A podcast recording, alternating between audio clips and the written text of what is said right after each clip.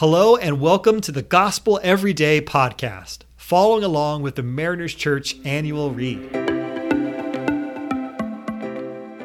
There is unlimited grace for us today, no matter what happens, because of who Jesus is and what he has done.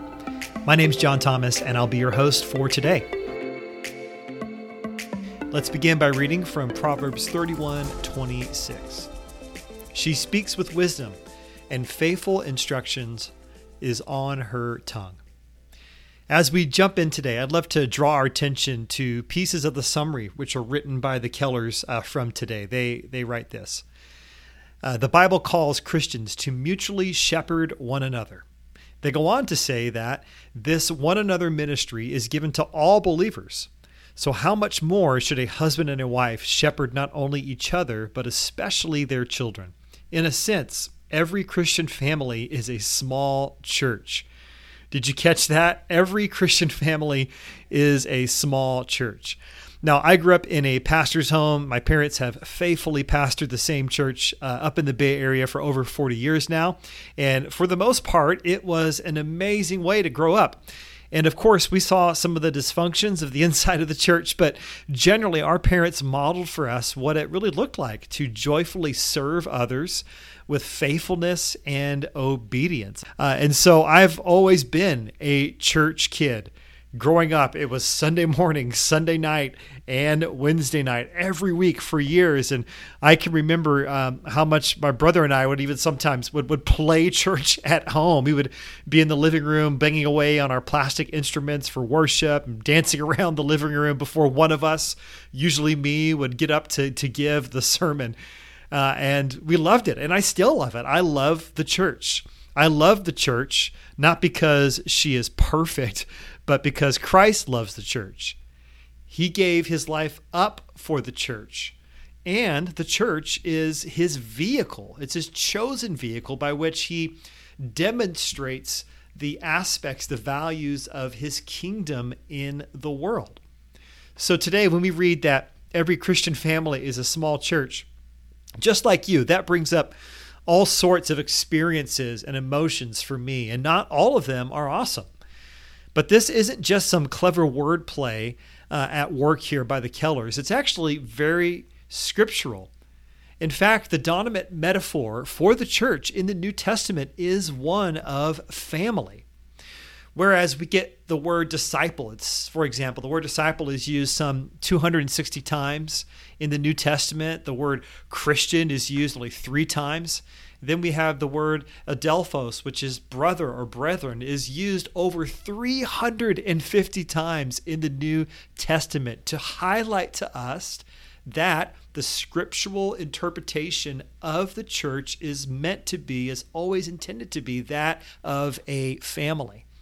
And being grafted into a family, it comes with an inherited or indicative identity. And it also comes with imperative actions, things that we should outwork in light of who we are. We are family, and we are called to express that reality through our relationships. I wonder though if you're like me, if you've ever said something to the effect like this, you know, I just wish church today looked more like it did in the New Testament. Like, I just wish that the church of today was more like the church that we read about in Acts. And in one sense, I understand that sentiment. Um, but I also know that we often carry this unrealistic picture of perfection in our mind of the early church. I mean, when we consider that 90% of Jesus' Sermon on the Mount is all about navigating interpersonal relationships, things like anger and insults towards uh, one another, forgiveness and revenge. And then we read of these 59 one another or another commandments in the New Testament, many of which we uh, were listed to, in today's reading. And, and so many of them imply relational messiness. Things like be patient with one another, forgive one another, bear with one another, be at peace with one another. All of these things anticipate and expect relational messiness. Yet Jesus' words to his bride are this They will know that you are mine by the way that you love one another.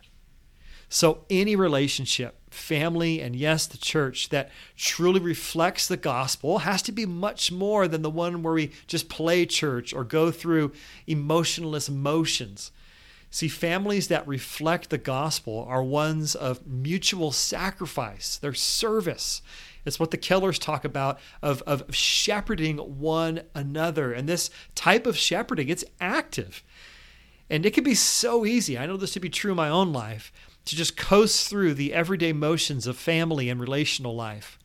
That we can busy ourselves with activity and hurrying through the affairs of the day and really miss the opportunities for growth. I know this is true again in my own life. Times when I've avoided the deeper conversation for the sake of false peacekeeping, or times when I wasn't fully present, or maybe I was self focused instead of being intentionally involved and spiritually leading the way.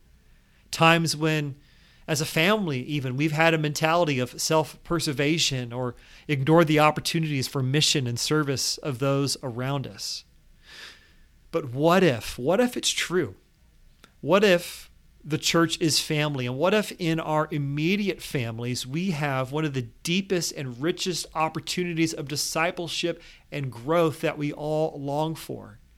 You see, so often we we look to programs or content or different things happening to be the, the main way that we're disciple. But what if the main instrument of your discipleship is the relationships that God has surrounded you with in the here and now?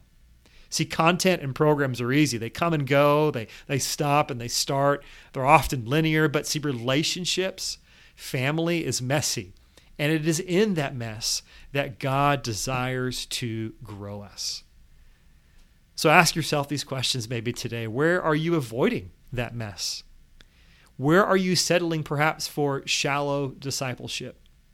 And how can you and I and us together, how can we dig in, fully present, making the most of our relationships, the most of the disciple forming communities that we might grow into the fullness of Christ? How can we grow and shepherd one another in such a way that the world around us sees the very love of Jesus Christ?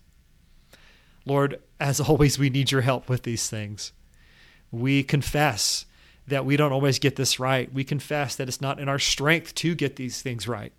And so we ask, as we rely on your Holy Spirit, that you would show us what it means to commit towards discipleship with one another, to love one another, and to shepherd well in a way that others would see your love in us.